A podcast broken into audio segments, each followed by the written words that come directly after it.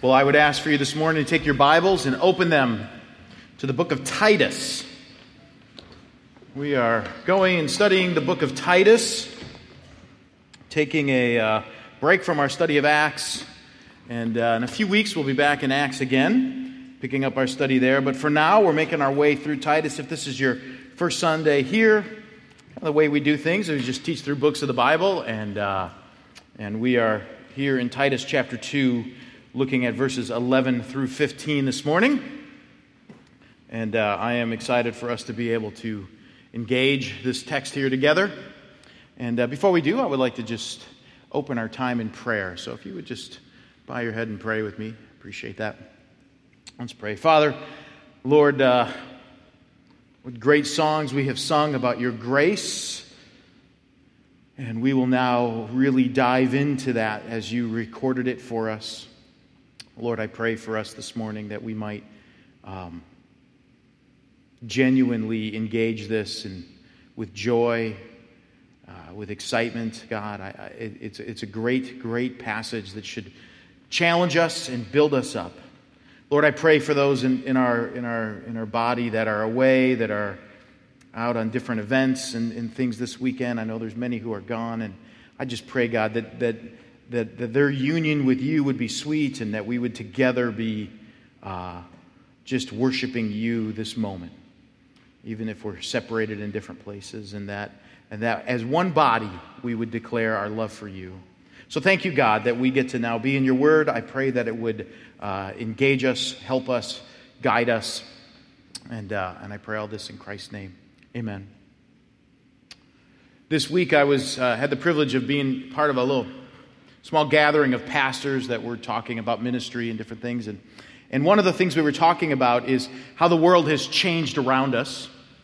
And uh, one of the parts of the conversation we were discussing was the fact that, uh, you know, if you go back, even like when I was a child, the role of the church in a community was different. You know, so if, if you go back, you know, you know, several decades ago, uh, churches were built in the middle of communities, right? So if you drive around a little town, you might see a church that was built 50, 60 years ago, and it, you know, seated 80 people, and it was right in the middle of a, uh, of a, of a housing development. And its goal was to be in the middle of that housing development and to, to, to shepherd the people within that development. And that's kind of how churches were, were done. And pastors had a particular status in the community. Uh, so, for example, they would, be, they would come to every city council meeting because they want to know what does the pastor think about this. And Principals used to call pastors when they were doing school plays, and they would say, Hey, would you review this school play and just make sure it's ethical? You know, these kind of things would happen. And, uh, and, and, and in, in a 40 year span, we kind of went from being able to speak within the culture to being outside the culture. I've never gotten a phone call from a principal saying, Hey, could you review the school play to see if it's ethical and moral? You know, and could you imagine how much flack that principal would get if they did call me and ask for my, my thoughts on a school play? And so now, as, as Christians, we stand kind of on the outside of the, of the culture, and we're trying to speak into the culture. And it's a little harder. We have a different vantage point. And uh, we were discussing this, and we were talking about the fact that the, that, that the church is in a different place in our world. And in many ways, we think, have to think a little bit more like missionaries a little bit more of how, how do we actually engage in this way. And, and so this is a question that comes up. How do we respond to this? How do we respond to the fact that the culture is changing? And we've mentioned this several times over since we studied Titus, uh, you know, that, that things go on in our world and we, we want to figure out how to respond to them. But how do we do it in a way that actually creates change rather than just noise? How do you do this? What's the response? Well, Titus, I believe, gives us the answer to this. But, but before we jump into Titus, I want to explain to you something about culture and, and how culture works. Because I think if you can understand this about culture, you'll actually understand the value of Titus chapter 2. You'll understand why this is so essential. Why this isn't just a, a, set of moralities that, that, that you're just supposed to measure up to, but it's actually God's change agent in the world as the book of Titus goes on and we get into chapter 3, we're going to see that, that all of this stuff is set up this way so that the church would actually make an impact in a pagan culture. But I want to explain to you why this is. I want to give you a little bit of a lesson on culture. So I'm going to put a slide up here. Well, someone will put a slide up there. I won't. But a slide will be up there. Now, do not worry about those words that are on that, that, that slide. Okay? I was going to blow them off anyways. I didn't make this slide up. Uh, I'm borrowing it. But, but I want to show you something. This is called the cultural iceberg. Now, whenever you look at a culture, you look at our culture, there are, there are things that are above the surface. Like you know this about icebergs, right? Everybody knows this. It's the classic illustration. What is below the water is more than what's above the water. I have taken little boats up to icebergs. I have seen this. It's amazing what is below the water when you can see, you know, how much of the iceberg actually dwells underneath. But there is a part that's up top that you can see. And sometimes, even, you can go up to a really big iceberg in the water that's huge and realize that, that what you're seeing on the top isn't, that, that underneath is even bigger. It's massive. It's, it's an amazing thing. And so, this is an illustration of culture. So, you can see there, hopefully, this thing over on the right that says surface culture and deep culture. Let me explain to you what that means. The top of the iceberg that's above is what you would call surface culture. Those are the things that you see in the culture. That might be a law that's passed. That might be a movie that comes out or a book that is written. It might be, you know, what is considered popular music. It might be the Super Bowl uh, halftime show and what they choose to put on the Super Bowl halftime show.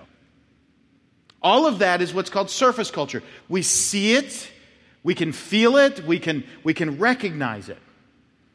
But that is actually not what drives the culture. Okay? It's not what drives the culture.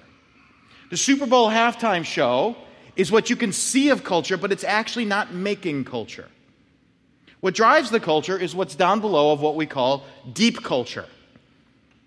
Those are the actual feelings and morals and the theology of the world. What do I mean by that? How someone defines God, how someone defines love, what someone believes about truth. Those are the things that are within the deep culture.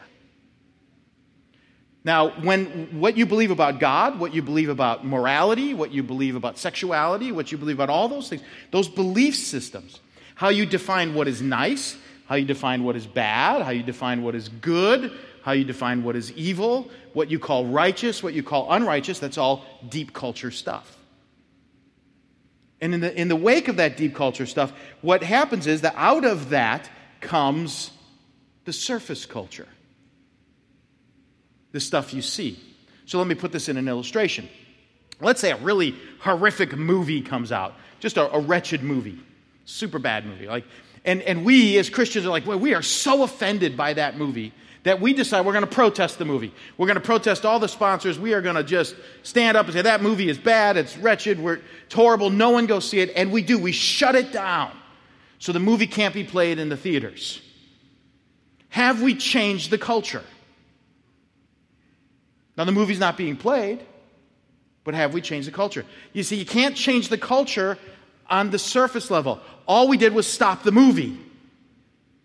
But that is not stopping people from making movies like that. That doesn't, that doesn't make the person who made that movie suddenly go, wow, I was really wrong in making that movie.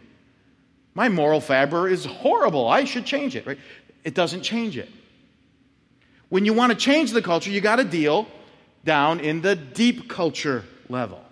Now the question is, how do you change on the deep culture level then? Where's the impact? What we find out is that the Word of God is the only thing, ooh, I got lots of papers in here, the only thing that can change the deep culture. It is the truth that is here. Now, once I say this, you say, well, Steve, there's a problem now, right? There's a problem. The problem is, I just cannot suddenly walk into Hollywood and say, hey, can I uh, give you a Bible study? You know, because you're, I need to really, I want to impact the deep culture here. And and so, uh, can I get all the producers together to do a Bible study with me? No, they're not going to do a Bible study, right? Because you would say, well, Steve, no one believes the Bible is true. So, how do we, in the world, impact the culture at a deep level? And if you're saying that it's the truth of God's word that impacts the deep culture, and no one believes the Bible as being true, then we're stuck. Titus chapter 2. That's what this is about. What Titus chapter 2 is saying is family unit, older men, older women, younger men, younger women, right? Grandma, grandpa, mom, dad. That's what Titus 2 is saying. Grandma, grandpa, mom, dad. Listen, if you begin to walk in this world in a transformed manner, you will validate the very Word of God. That's what he says in verses 1 through 10 of chapter 2. You'll validate it.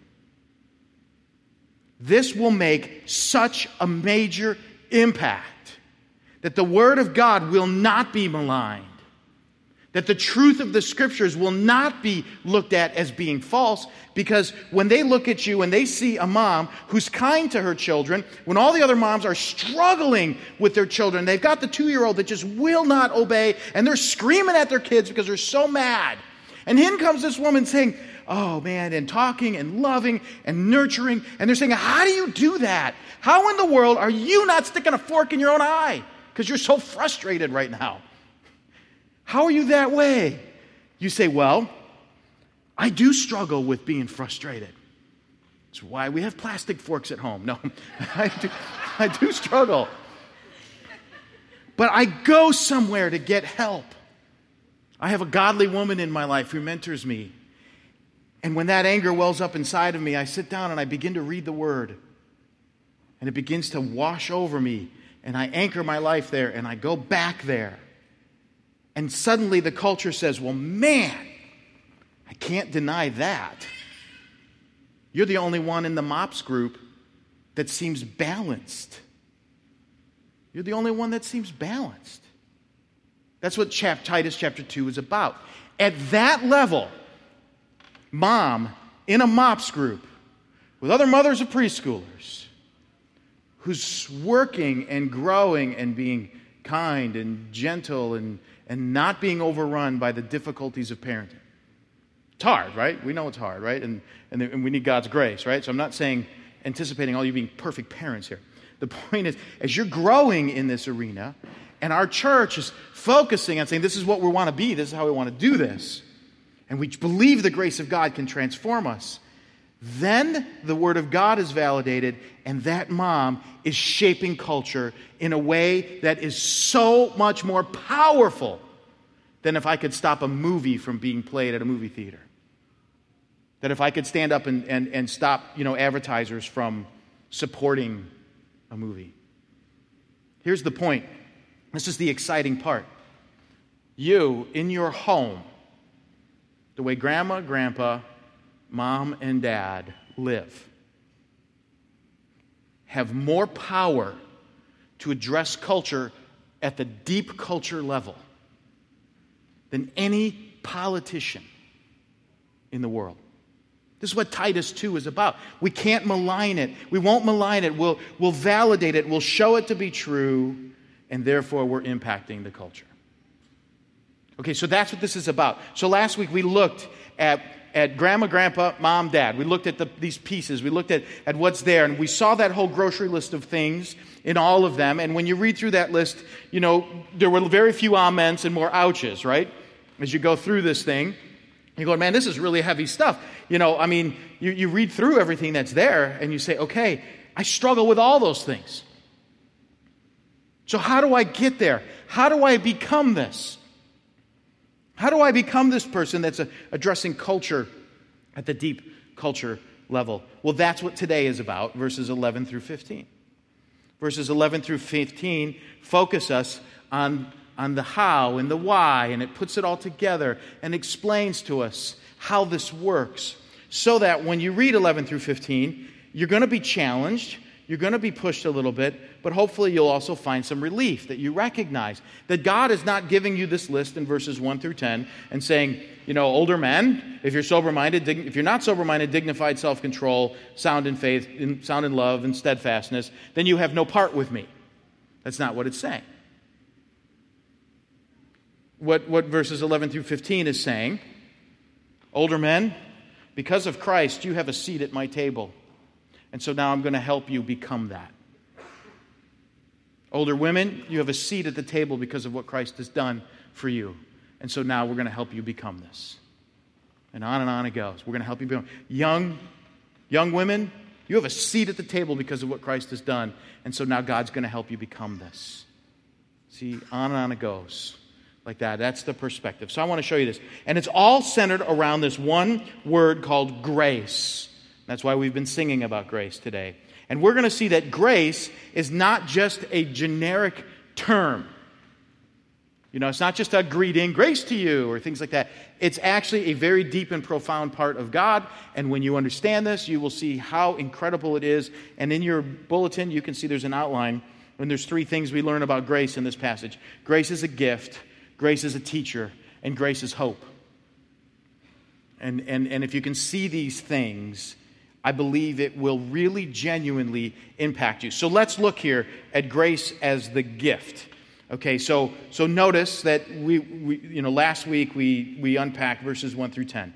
The older men, older women, younger women, younger men, the pastors, the servants, all the things that, that, that the, the cultural heart issues, the, the ethics and the morals, the deep culture stuff in, in, in us. And we saw that, and it's overwhelming. And, and now what happens in verse 11 is you can see this. He says this For the grace of God has appeared bringing salvation for all people. A little Bible study tip remember, when you see the word for in a text, when it's beginning a thought, it's a rationale. It's giving you the reason why something is supposed to be the way that it is. So he's listed out all this stuff about men and women. Now he's going to tell you why. Why is it this way? Well, here's the reason why we have verses 1 through 10. Here's the reason why. Because the grace of God has appeared. What is the grace of God? Let me give you a technical definition of the grace of God. This is like really, you know, just straightforward, benign statement, right? But this is the technical definition God's beneficial activity on behalf of humans. So if you were to look it up in a theology book, that's what you'd find. God's beneficial activities on behalf of humans. On behalf of be humans? On behalf of humans. Okay, what does that mean? It means this it means that God is so not like us. It's crazy. That's how I would define grace. God is so not like us. It's crazy. Okay, because here's the reality you have somebody in your life who is annoying and aggressive and a pain and, and they suck the life out of you. I mean, they walk into a room and all the air is out of your balloon. You're like, oh, this person kills me. Okay? You maybe have met one person in your life that way. And so what happens is we spend our entire life running away from that person, right? That's it. I mean, you see them walking down the hallway, you're ducking into the bathroom. You know, I mean, it's just like you cannot be around that person. And when you're around that person, you pull away. Grace is this grace has that person that hates God, that works against God, that everything that they do is to make God undone, unglorified. You know, they work at cross purposes, and God says, Wow, how do I make their life better? That's grace. Let's see, I got to save them. How do I got to save them? Well, I got to bear their wrath so that I don't send them to hell because, boy, they do a lot that's worth going to hell. I'll save them. I'll bear their wrath on a cross. I'll do all of this. And then not only will I save them, I'll give them my spirit. And then I'm going to give them my word. And I'm going to give them teachers. And I'm going to give them people so that eventually they stop working at cross purposes for me and they stop working against me. They stop working to do everything against me. And suddenly they begin to become more like me. And they start walking in love.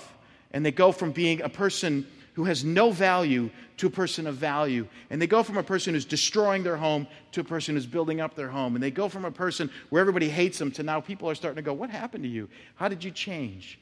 That's grace. Grace is God's beneficial activity on behalf of humans. But it's not just that in the abstract, it's God reaching out to the person that he should crush and making them lovable so that they could stand in his presence blameless and with great joy. That's grace.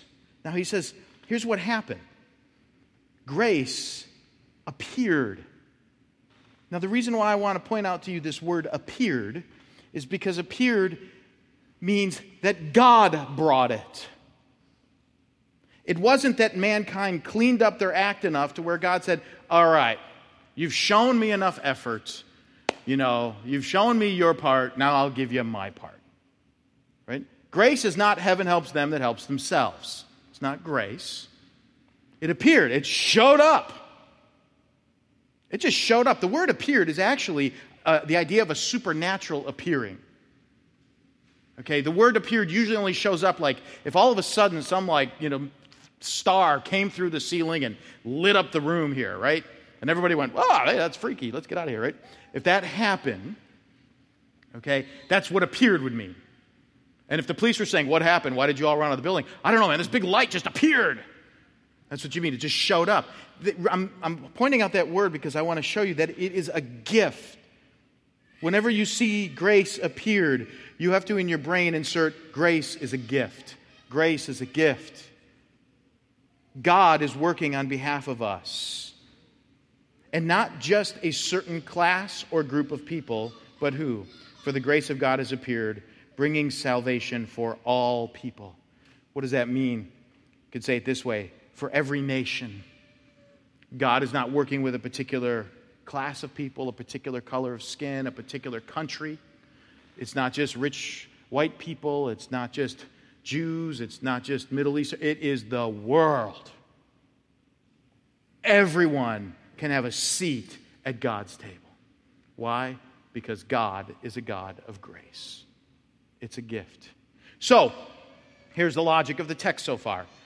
He says, Now listen, older men, I want your character to be such that you make a difference in this world. And older women, I want your character to be such. And then older women, I want you working with the younger women so their character would be changed. And younger men, self control, right? One thing for the young men self control. You got to work on that. And servants, when you're there, man, make sure that you're serving with integrity. And pastors, as you're equipping this, make sure you're not working against the Word of God in your character. Why? Because God's grace showed up on the scene and brought us into the presence of God and has allowed us to be transformed. Salvation has come. We don't have to walk in the same bondage that the rest of the world is walking in. And if you think about it, as you get older, you feel more and more enslaved, right? When you're a young kid, isn't this true? When you're a young person, you see adulthood as ultimate freedom, don't you? Right? Like, the average 15 year old kid sits in our house and says, Man, I can't wait till I drive. I can't wait till I have a car. This is going to be great. You know, and then, and then maybe they challenge you. Hey, mom and dad, you get to do this. You get to do this. Why can't I do that, right? That kind of stuff happens. Because they see adulthood as freedom. And then you become an adult. How do you define freedom? Childhood. Man, wouldn't it be great just to get up and play all summer? And all you got to do is make your bed? That's it? I could do that now. I mean, I didn't when I was then, but, but now I can do it. I can make my bed. Let me go back. One summer off. I'll make my bed. I'll wash the dishes. Trust me, if that were my only two problems in life, my bed and my chores, oh, that's freedom, right? Where am I going with that? I don't know where I'm going. I'm dreaming of childhood again. Like, huh? No. As you get older, you get more enslaved. Why? Because you see sin that's in our heart and the flesh, it doesn't free you. Grace comes, sets you free as a gift. It's a message to the world. Okay, so there's the first point grace, the teacher, or grace, the gift. Now let's look at our second point grace, the teacher. I mean, that's enough there just to get all excited about. But, but we still haven't wrestled with the issue of how do I become that older man or how do I become that older woman or the younger woman or the younger man or the faithful pastor or the good servant? How do I become these things? How does my home look this way? So now we learn something about grace. When God gives us grace, He not only saves you, but now He works at teaching you. Notice verse 12 training us to renounce ungodliness and worldly passions and to live self controlled and upright and godly in this present age. So, what does grace do? The word train, it trains us, it teaches us. The idea behind this training is the same idea if you had a personal trainer. So you go to the gym and you say, hey, listen, man, the most exercise I have had for the past five years is I get up and I walk to the bathroom and I walk to the kitchen and I walk to my car. That's about my, you know, cardiovascular exercise. Help me get in shape.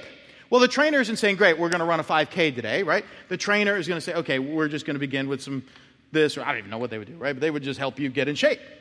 And they would gradually work with you based upon your health, your, your you know, whatever issues you have, and, and, and they work with you to get you to a certain point. That's what this is saying.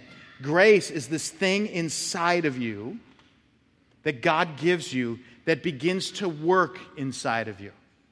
Now you say, how do you, what do you mean by that? How does that look? Let me just, the only thing I can do is just tell you personally how I've witnessed it in my life, just as like a testimony. When I was a young man, I, young boy actually, I mean from like kindergarten on, I started listening to music. When I was in kindergarten, I discovered my sister's record collection when she went off to college. And it was like the Beatles and the Beach Boys. You know, she's a child of the 60s, right? So it was like all this 60s music. And I discovered this thing. She was off in college. I'm roaming around in her room. Uh, and right, because that's what you do when you're six years old and your sister's off to college. Hey, what's in here? You know, and uh, and I find all these records, and and so I got this record player, which is like this big box, kids, that plays these big vinyl things, and they spin around, and uh, you put this thing on it, and you turn it on, and had dials actually, and. Uh, and, uh, and I would sit in front of this record player listening to this music, and I fell in love with music. And it got so so in love with music that by the time I was 16, I couldn't, I was thinking of songs all day long and I had music on all the time. And when I was in high school and the Walkman came out, that was like from heaven. I could put these headphones on. I didn't have to lay in front of a record player. I could actually walk around and listen to music. I thought, this is like the greatest technology ever. And I listened to music nonstop. Here's the problem I grew so in love with music, I lost all discernment. And the songs that I listened to, I, they, I got numb to the lyrics. And you name any song from the 1960s to the 1980s, man, I could, the lyrics will come to my brain even to today. Because I listened to it nonstop. So now I'm about 20 years old. I'm desiring to follow God. God's just got this passion in my heart, and I start reading my Bible. And as I'm reading my Bible, I start thinking, man, I'm spending more time listening to music than reading my Bible. I think I'm going to read my Bible tonight. That one moment, I remember that day saying that. That's the grace of God. It's saying this to you, Steve, you're not in the Word enough. I go, okay, a little time in the Word. So now you get in the Word a little bit. And all of a sudden, I'm in the Word a little bit more, a little less music. Now, no one is sitting here saying, music is, you know, evil. I mean, there were people yelling, you know, this is, you know, is of the devil and all this stuff. That didn't do anything to me. There was something inside of me that wanted to, to read the Bible and know what it said. I, and I started reading the Bible. I started listening to sermons on the radio. Weirdest thing 20 year old guy wanted to listen to sermons on the radio. Why? Grace of God. Starting to move me away. And then suddenly, a song comes on the radio, and I hear the lyrics differently. And I go, whoa, that is a horrible message. Click, turn it off. That's the grace of God. See, over time, then years later, married, and, uh, and not just with music, but even with movies and stuff that I would watch. Heather and I are at the video store back when they used to have video stores when we were first married. Oh, Heather, this is a great film. We got to get this. We take it home, we put it in the VCR. And Heather's like, this is a horrible film. I said, yeah, 1985. I thought that was a great film. You know, what happened? The grace of God started training me slowly, slowly. That's what it's saying. This is what he's saying here. Look at, look at the text again. Training us to do what? To renounce ungodliness and worldly passions. It's training me to suddenly start saying, I don't want to watch that movie anymore. I don't want to watch that film anymore. I don't want to listen to that song anymore. Suddenly, those lyrics are a little bothersome to me. How did that happen in your life? It happens because God has given us grace, and it starts to teach us to say no. It starts to teach us to say no. And that's what's going on. But not only that, not only teaches me to say no, it also teaches me to say yes. Because now what it's telling me to do is it's saying, listen, you can live self controlled, and we've talked about that. That means you're ruled by the wisdom of God, not your own passion. Suddenly, the grace, as it's driving me to God's word and driving me to God's teachers and driving me to God's people and driving me to good mentors and good influences in my life, as it's driving me there, what's happening? Suddenly, the wisdom of God is taking over, and I'm not doing as crazy of things as I used to do. Suddenly, I can live an upright life. What does an upright life mean? That's, that's how the world sees you. Suddenly, I'm not the wild, crazy kid that would do anything for a laugh. Suddenly, people start saying, hey, you know what? I like that person. They have integrity. I like the way they're living their life. They're different. Not only that, the grace of God teaches me to, to walk and, and to be so transformed that I start living godly, which means now I'm starting to listen to music that pleases God. Now I'm starting to do things with my time that brings glory to God. But this is all grace that's doing this. This isn't coming because somebody is, is, is attacking me or, or guilting me into it. There's something inside of me that's moving me there. Now, this leads to a question the big burning question. I'm sure that somebody in the room is thinking this well, Steve, what about people who, who claim Christ, but they don't have that move inside their heart?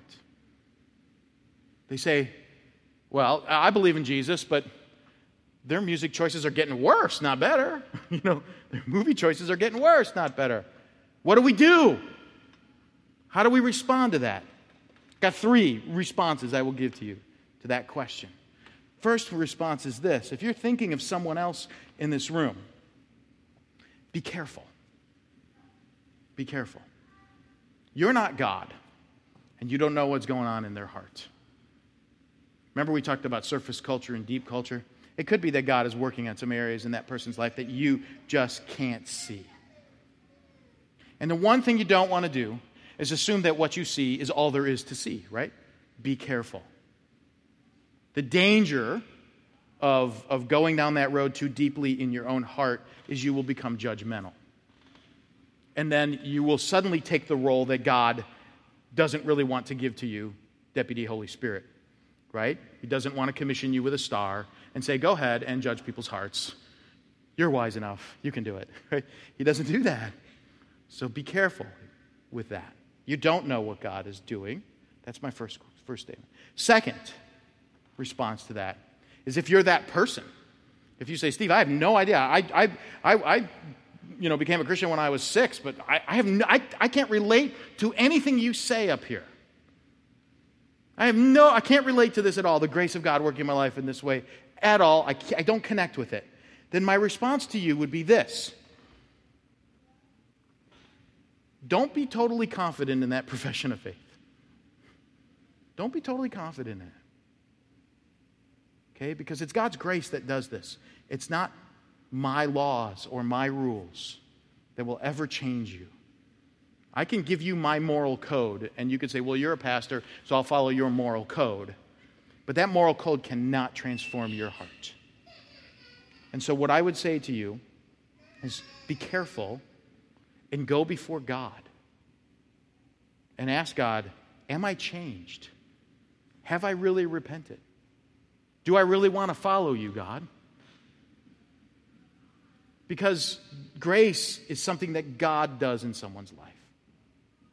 It's not something that I do in your life. It's not going to be found through the way some religions of the world want to change you, right? Change or I cut your head off. Follow my moral code or I kill you on a beach somewhere. That doesn't produce change. God produces the change. And if you're not sensing that in your life, then I would go before God. Because here's the third thing I would say to you the work of God's grace in your life isn't just about your eternal destiny, it's about your, your momentary transformation as well. God is calling you from darkness to light. And if you haven't sensed the movement from darkness to light, then maybe you haven't really been in touch with the grace of God. But the good news is that grace has appeared. And the good news is that even if all these years you have been deceived, God's not mad. And God's not upset because His grace has come to work on behalf of all men, All women, everyone. And you can bring your heart and your life to Him.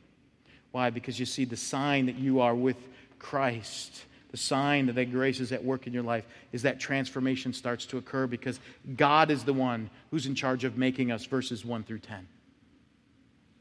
He's the one that's doing that. Okay, there's a final thing we'll see here. Okay, we've seen grace as a gift, grace as a teacher. Now let's see grace as a hope. Grace as a hope. Let's look at this one. This is really powerful. Notice what he says in verse 13 waiting for our blessed hope, the appearing of the glory of our great God and Savior, Jesus Christ. Now, why would he say this here? Here's the reality that, that this kind of lifestyle, living this sort of way, requires us to have a long view and not a short view. What do I mean by a long view versus a short view? The long view is this it's putting my life in perspective in light of eternity, not just in light of this moment. Serving God can be hard, living in this world can be hard. Being a kind person has its earthly disadvantages, right? Being a forgiving person has its earthly disadvantages. Waiting for the justice of God to bring justice in a situation has its disadvantages. It means this it might mean that I'm going to give up any opportunity to have temporal blessings that other people have. Some people who are Christians might have a blessing, and you might look and say, Man, I want that blessing, but I'm not in a situation to have that blessing. This really stinks. You mean I got to live the rest of my life without that? That's hard. I can't live that way. That's a short view world. If all there was in this world was just this moment, then boy, you're out of luck. But what the thing the grace of God does is it lifts my eyes to recognize there is a day of justice coming.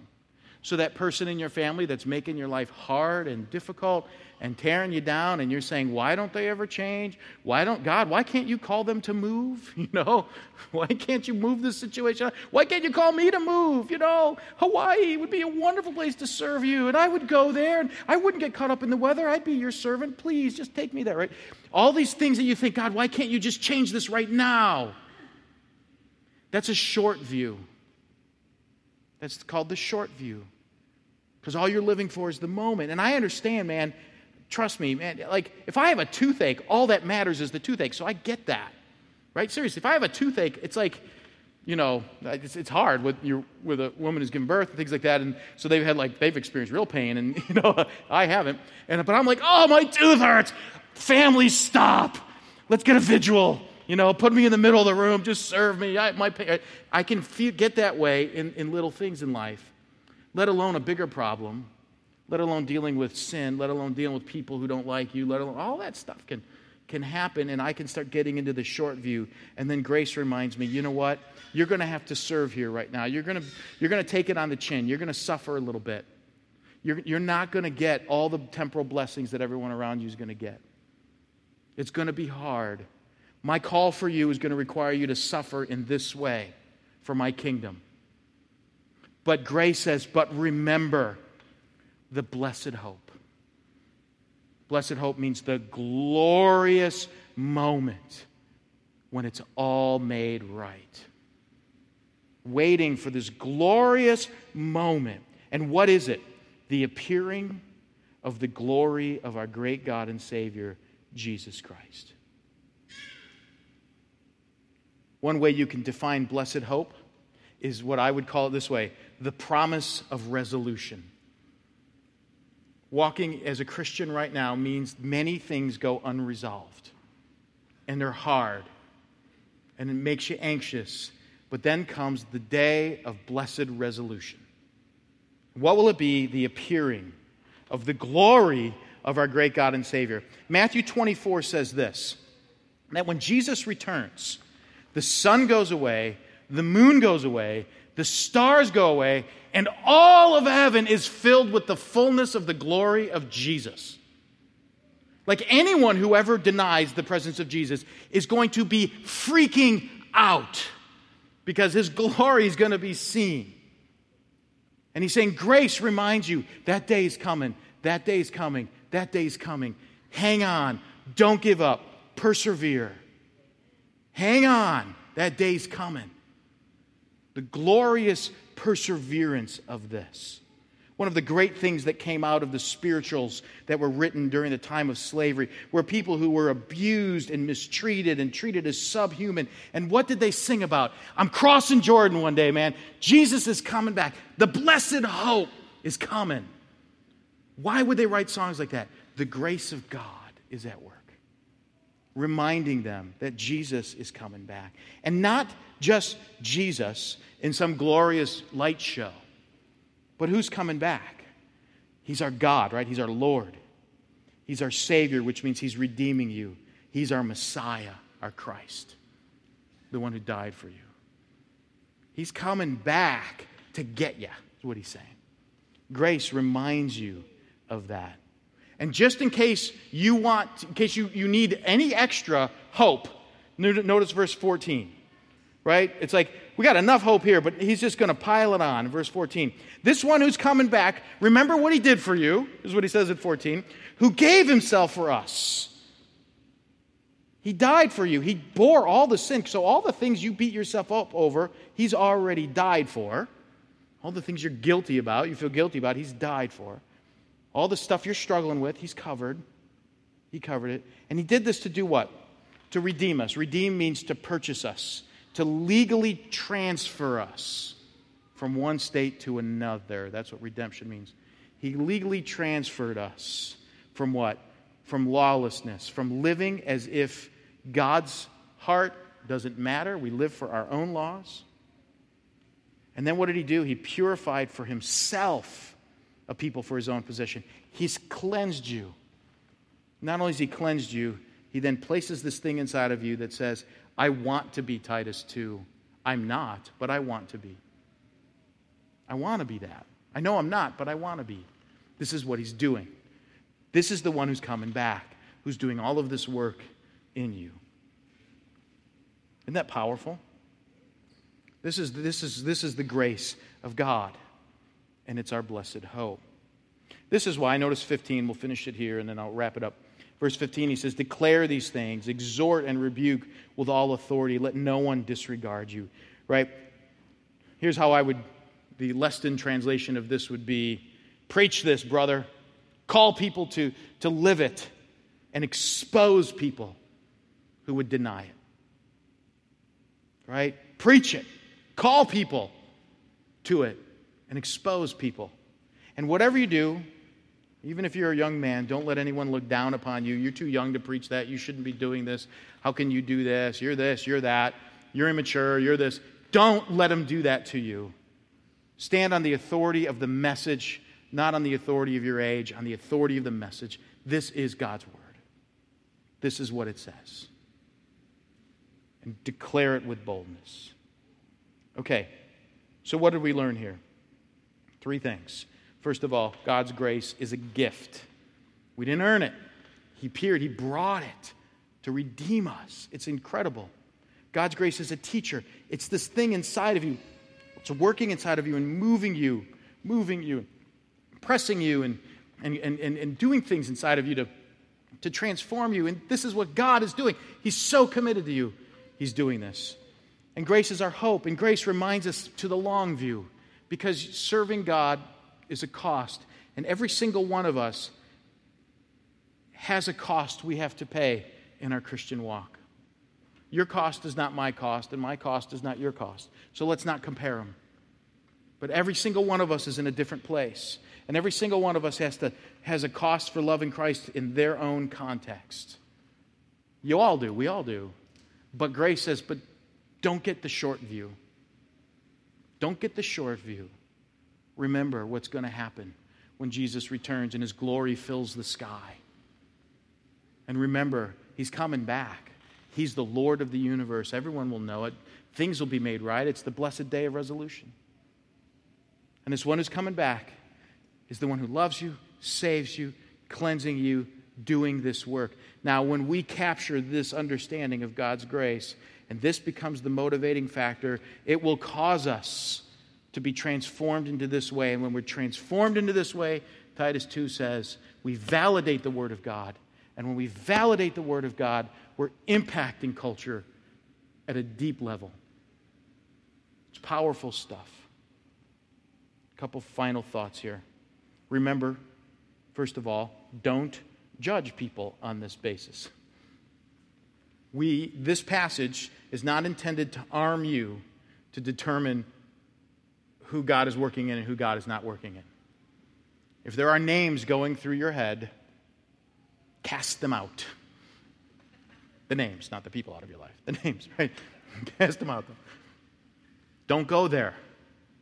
This is not a sermon for them, it's a sermon for you. Okay? It's for you.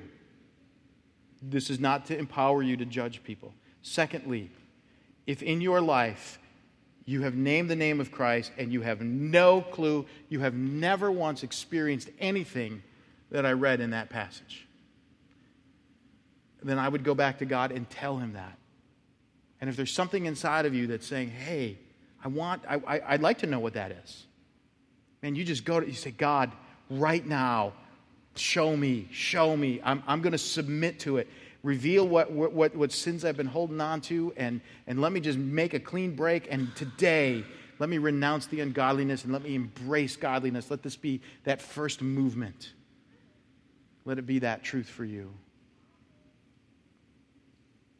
Because the work of grace is transformation so that we can impact the culture. Would you bow your head with me?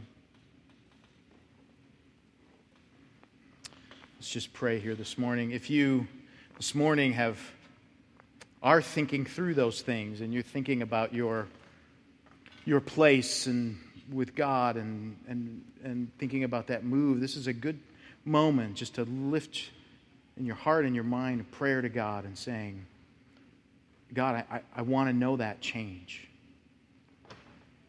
And I believe that you pray that prayer, God will answer that prayer. If in your heart there are things that the Spirit has, is moving you towards right now, things that you know you need to be moving away from, things that you're saying, Yeah, I, I've been going in this bad direction and I'm feeling that little tinge. Don't resist the grace. Because God's grace is so strong, it can move from a nudge to discipline, because that's how committed God is. So don't resist it, embrace it. Father, this morning we have been in touch with some of the most profound truths. It's amazing to think about how committed you are to us who are so unworthy. God, your grace is awesome. And, and the thought of your return and the thought of, of, of, of, of the fact that you just can work in us and, and change us and set us free God, the thought that, that we don't have to walk in the bondage that our friends are walking in. We don't have to walk in the, the bondage that the world is walking in. We don't have to be stuck in bitter states in our home and, and bitter state at work and an angry state and arguing and fighting and, and all that goes on with age, God.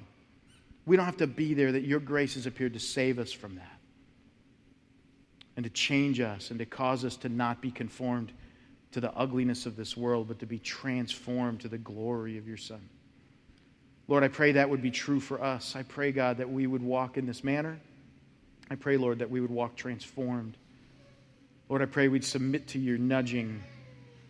I pray, God, that we'd have the long view, that those that are in the midst of long term suffering, that your call for their Christian walk is to put them in places where they don't share the same temporal benefits that other people have. God, allow them not to be looking at the fruit you didn't provide, but Lord, keep their eyes on the glory of Jesus who will return as their blessed hope, who will make all things right. The blessed resolution. God, let this be true of us so that we can make the impact in our culture the way you designed us to. Thank you, God, for your grace. And I pray this in Jesus, who loves us, who died for us, who rose from the dead, who's preparing a place, and who's coming back for us. Amen.